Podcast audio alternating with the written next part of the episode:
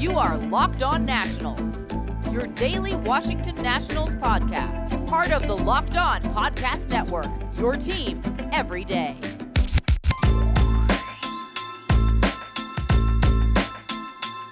Hello, everybody. Josh Neighbors here from the Locked On Nationals podcast. Today, it is January 12th, 2022. On the show today, we discussed the news that was broke yesterday that the Major League Baseball Players Associ- Association will meet with league representation on Thursday, marking the first time the two sides have really gotten down to business during this lockout period.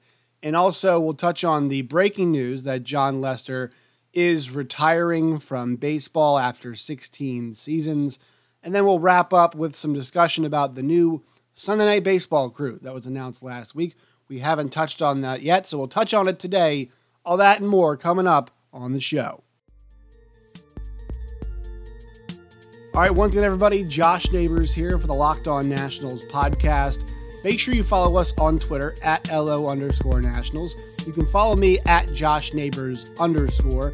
You can find the show on YouTube. We'll really be bringing that video element into things once we get back to business and there is more to talk about, but just more manageable as I do the audio and post it on the video form. We'll still have video for some of the interviews, but make sure you guys subscribe. Make sure you guys download uh, the episodes as well if you guys listen in just the audio version. I thank you guys for your support in 2021 as we move to uh, what we hope is a full baseball season here in 2022. And that is where we start today. Yesterday, Jeff, pa- Jeff Passan of ESPN said Major League Baseball and the MLB Players Association plan to hold a bargaining session Thursday, sources tell ESPN. MLB is expected to make a core economics proposal at the session, which would be the first between the sides since the league locked out the players on December 2nd. That was a tweet that he had at 11:15 a.m. Eastern Time on January 11th. And so now you are seeing this. Uh, you know, I'm sure a lot of us saw it yesterday, but we are just cutting around to it. This is positive news, right? We're not going to put the cart before the horse. We're not going to, uh, you know, mince words here, just negotiation. But generally speaking, this is positive news.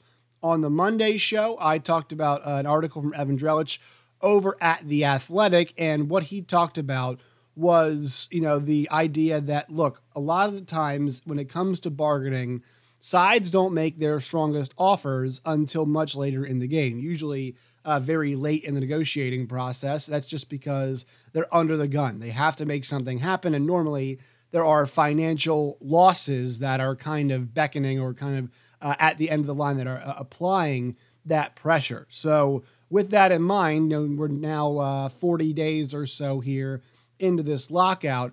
It is positive to see that, look, these sides are meeting. And you all know I have been talking about this for a while. My tracking of when Major League Baseball pitchers and catchers report well, right now, that date stands at 32 days, 14 hours, 39 minutes, and 22 seconds, as I currently just read that right there.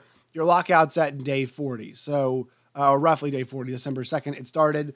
And also now we are on this, uh, uh, January 12th. So, this has been going on now uh, for, you know, 40 plus days at this point in time. And when I consider that, you know, it does make me a bit concerned but now the two sides have over a month to get something done before pitchers and catchers report. Um, and so this, once again, as I'd stated from the outset, is positive. I, I do think this is going to be an ongoing process. I don't think anybody expects a deal to be stricken today. There are core issues, there are core things that are going to be discussed as I've noted in the past, I would not be shocked if they kind of did the government shutdown route where they kind of made a short term package together, um, you know, just to get them through a certain amount of time. But look, there are certain demands that the players are now coming to the table with, and I think there are a lot of very reasonable demands that the MLB players are going to the table with, but also uh, owners are trying to maintain their power and also, you know, ensure that they can recover financial losses, if there are any, they are still suffering from that shortened 2020 season, and also by extension, the 2021 season, in which there was not full capacity for the duration of the year, which did affect some clubs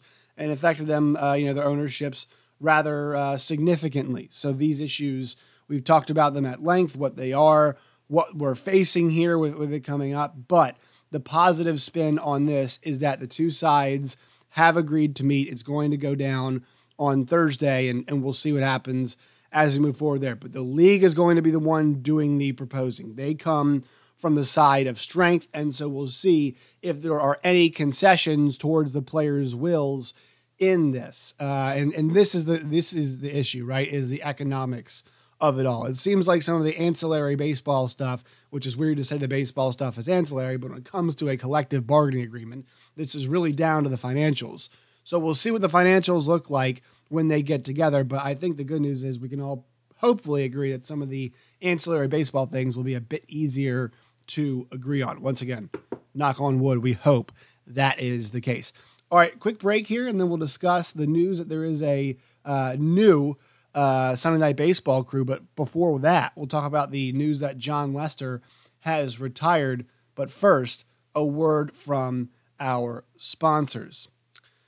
Today's Locked On Nationals podcast is brought to you by our friends at Built Bar. Built Bar is the best tasting, best for you protein bar in the game today.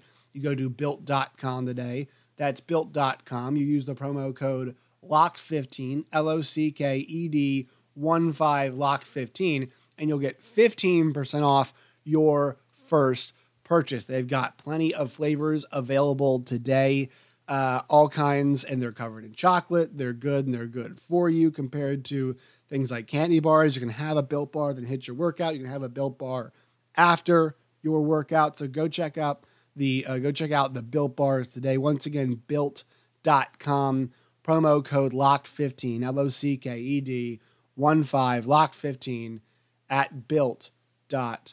All right, everybody. Uh, so the news has happened that Jon Lester is retiring. This came out 7 o'clock uh, a.m. this morning from Jesse Rogers over at ESPN. Says three time world champion and 200 game winner Jon Lester is retiring after a 16 year career. Lester, 38, told ESPN that his body just isn't up for the rigors of a major league season anymore, and he made 30 or more starts 12 times during his career, 28 during his final season, split between the Nationals and the St. Louis Cardinals. His resume includes five All Star appearances and a 2.51 postseason ERA. He says, quote, it's kind of run its course, end quote. It's getting harder for me physically. The little things that come up throughout the year turn to the bigger things, and that uh, hinders your performance, end quote. Said, uh, quote, once again, I'd like to think I'm a halfway decent self evaluator. I don't want someone else telling me I can't do this anymore. I want to be able to hand my jersey over and say, thank you, it's been fun. That's probably the biggest deciding factor. All right, so first things first, always when I get news like this, the first thing I want to say is congratulations to Jon Lester. He won two World Series titles in Boston. He won a third in with the Cubs. Um, playoff appearances in 08, 09, 14, 15, 17, and 18. And he has had so many great memories along the way, a really great pitcher.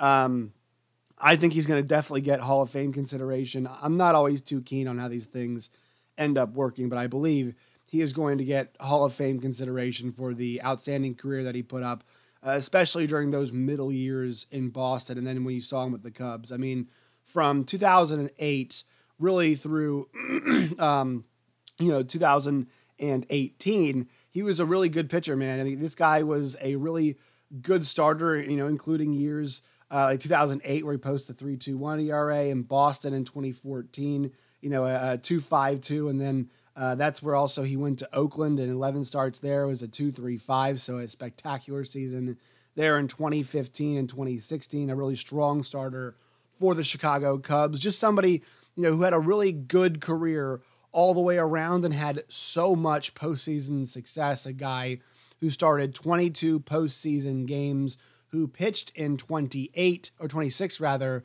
postseason games, and somebody that was a, strong starter would put it. I mean, is is not putting it fairly enough uh, for Jon Lester during his time.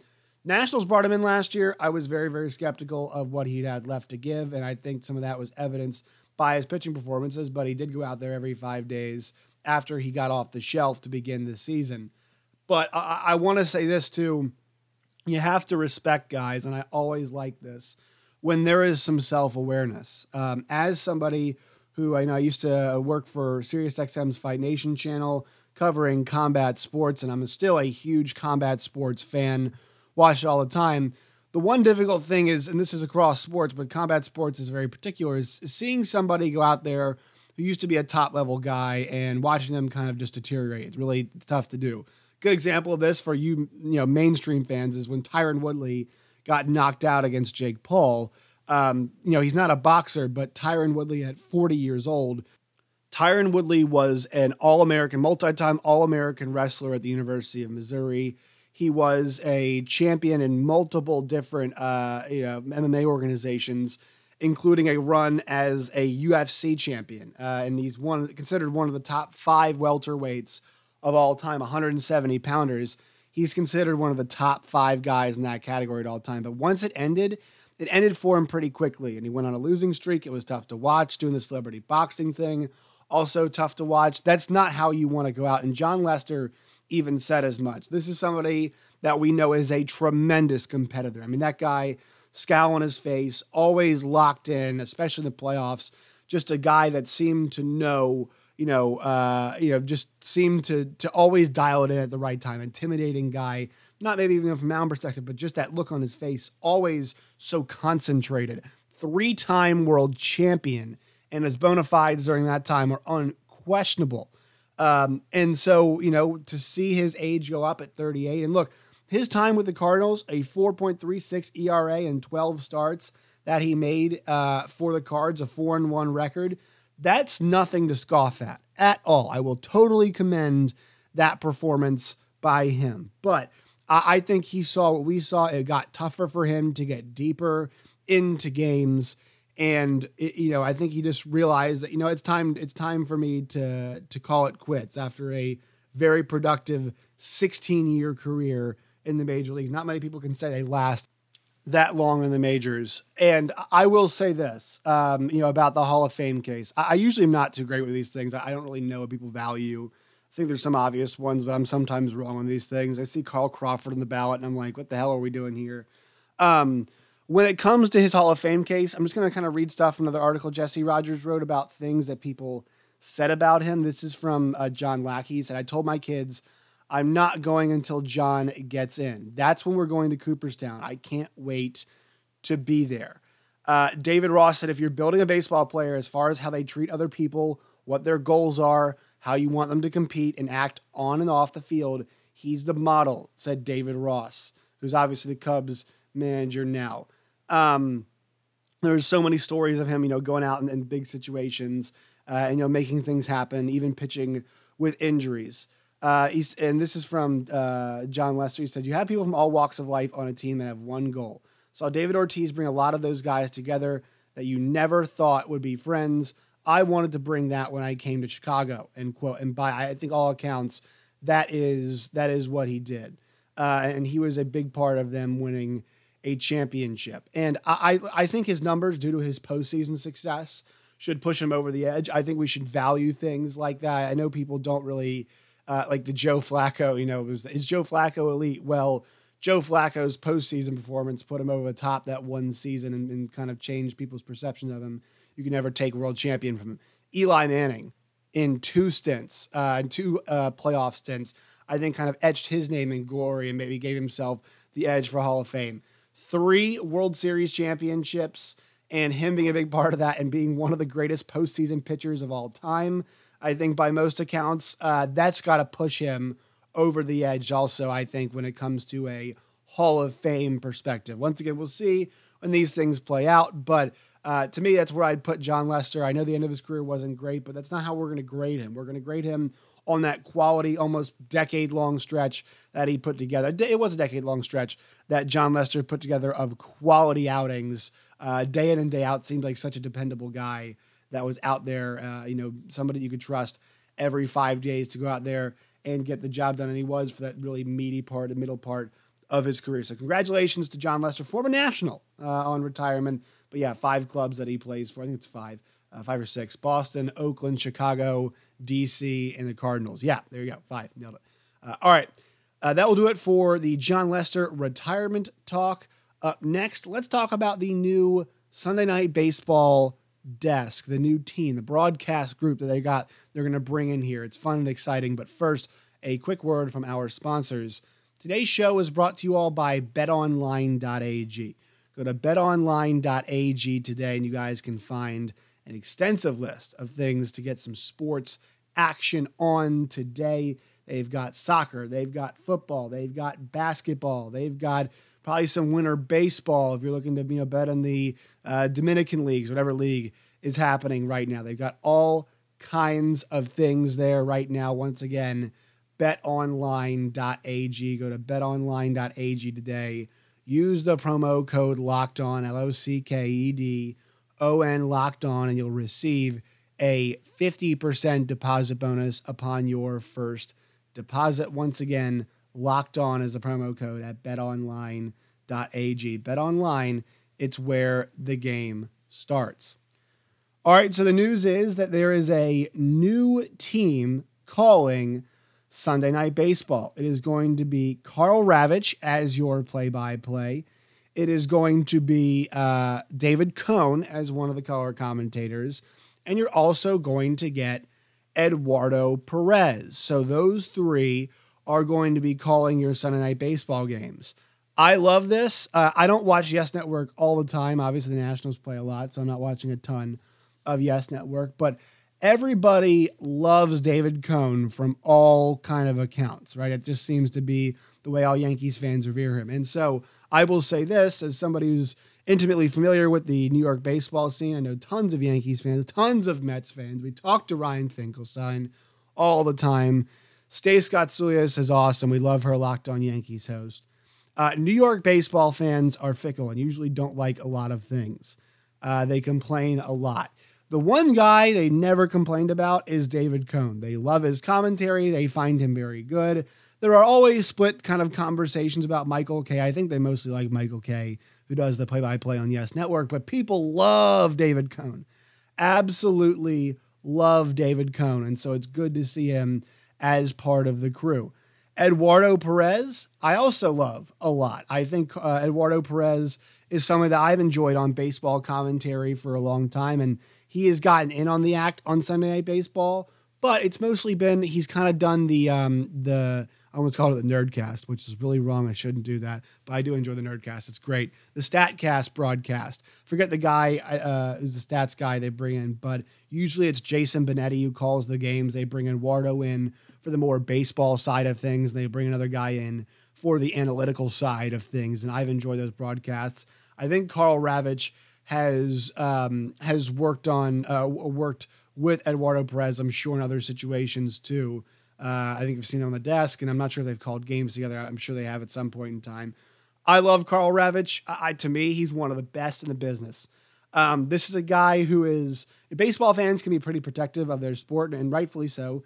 They should be. This is a guy who's been doing baseball commentary. I mean, forever. And this is a guy who is in baseball tonight uh, Major League Baseball 2K5, uh, doing play by play for the Little League World Series since 2003. He was doing the KBO in the mornings. I mean, this is a guy, you know, who is. Um, this is a guy who's somebody that I think we can trust uh, across you know his baseball. I will say I do like him for basketball too. He does a lot of SEC basketball is what they had him uh, have him doing for a while. So love him on that. But to see him get the nod, uh, that you know, and I really do believe that that he should be getting the nod here. But I think this is the right move. I like Matt Vasgersian. I like A Rod in some settings. I never like them together, and Matt Vasgersian can be a little over the top for me. So I like the three man booth. I like the fact there's going to be a lot of interaction. I like the, the conversations that we're going to hear between these guys. I think it's good. I, I think it's an upgrade in my opinion. I think Matt Vasgersian's awesome in studio. I also think it's good that he's going to be able to call the. I think he does a bunch of Angels games too, so they'll be there for that. So I think this is a positive move all the way around for all parties. I'm glad it's happening uh, like this. David Cone uh, teaming up with Eduardo Perez and also Karl Ravech, your new Sunday Night Baseball crew. And we'll see if they end up doing kind of a Manning cast type thing for Sunday Night Baseball as well. All right, that will do it for today's show. Once again, follow us on Twitter at LO underscore nationals. You can follow me at Josh Neighbors underscore. Till next time, my friends, as always, stay safe.